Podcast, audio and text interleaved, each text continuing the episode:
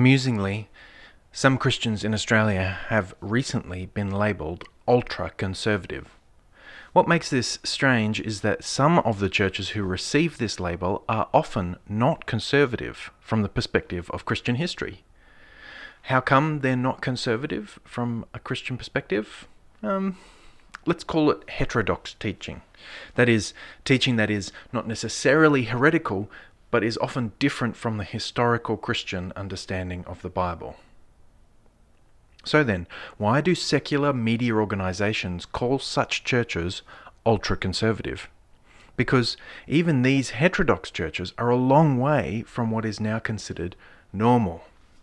It seems the new label applies to people who are not toeing the popular line around things like abortion, gay marriage, homosexuality, transgenderism, and other such things. If you oppose the mainstream narrative with beliefs that are more than five years old, you are ultra conservative. Let's assume for the moment that the media represents the common mind of the people of Australia. A stretch, I know. But let's look at it from their perspective.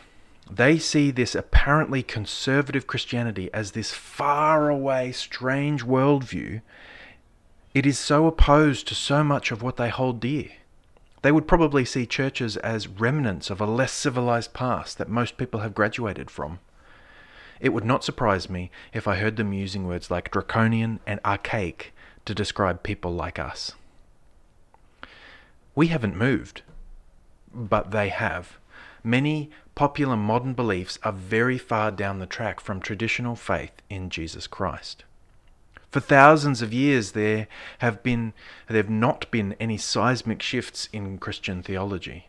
We believe and live according to the same doctrines that we always have. Yes, there are the more progressive and I would say errant movements in some parts of the Christian landscape, but the Bible itself has not changed. And so faithful Christians are still sticking to that text as their rule of life and faith. We contextualize differently over the years, but the actual content of Christianity has not changed. So we have sat still on the firm foundation of Christ, and the culture around us has been moving this way and that way. So, to call us conservative or even ultra conservative is probably fair. We want the eternal truth of the gospel, God's design and God's law to be the guide and standard for our communities and nation. We are conserving age old beliefs in a world that looks on them in disdain.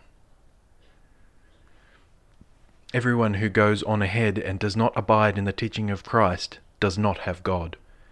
Whoever abides in the teaching has both the Father and the Son. 2 John 9.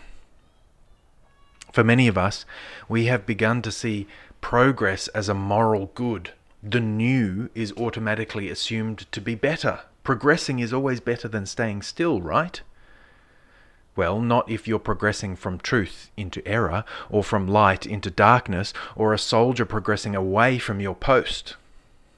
What good is a lighthouse if it moves?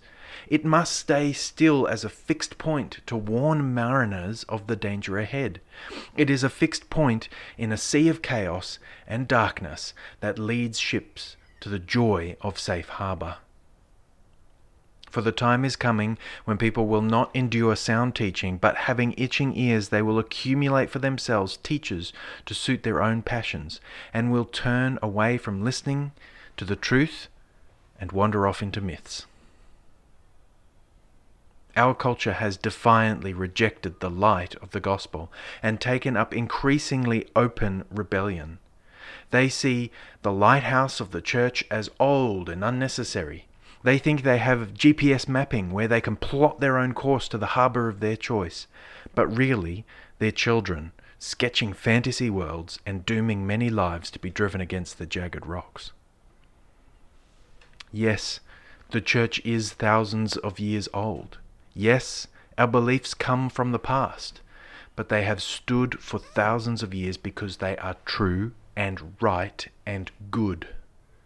The truth of God will still be standing long after the current fads have come and gone. God's ways are worth conserving so that people may yet see the light of Christ and find eternal life. So, call us ultra conservative. We will take it as a compliment. Do not be deceived, my beloved brothers. Every good and perfect gift is from above, coming down from the Father of lights, with whom there is no variation or shadow due to change. James 1 16 to 17. All flesh is like grass, and all its glory like the flower of grass. The grass withers and the flower falls, but the word of the Lord remains forever. And this word is the good news that was preached to you. 1 Peter chapter 1 verses 24 and 25.